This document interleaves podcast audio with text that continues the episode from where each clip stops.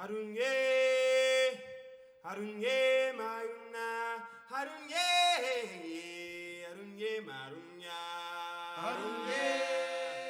Hello, and welcome to a brand new episode of Giraffe's Eggs and Other African Tales.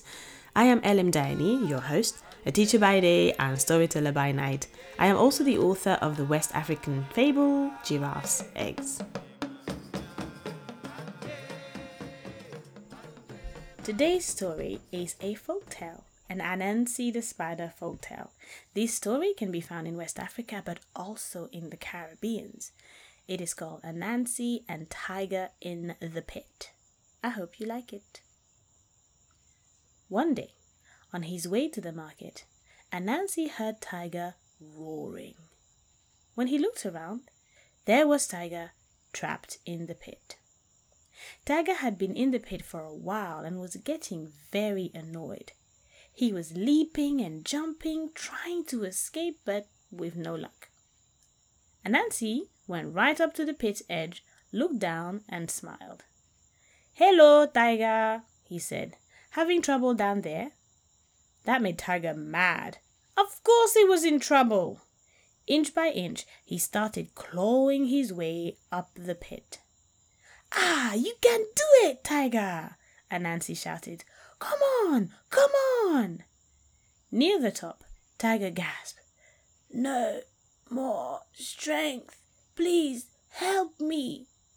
So Anansi, who wanted to play a trick on Tiger, said, Just pray. Put your paws together and pray for strength. Tiger didn't see the smile on Anansi's face, and so he put his paws together and slid all the way back down. Poor Tiger. And Anansi? Well, he ran off, laughing and not looking where he was going, until he, too, fell into a pit.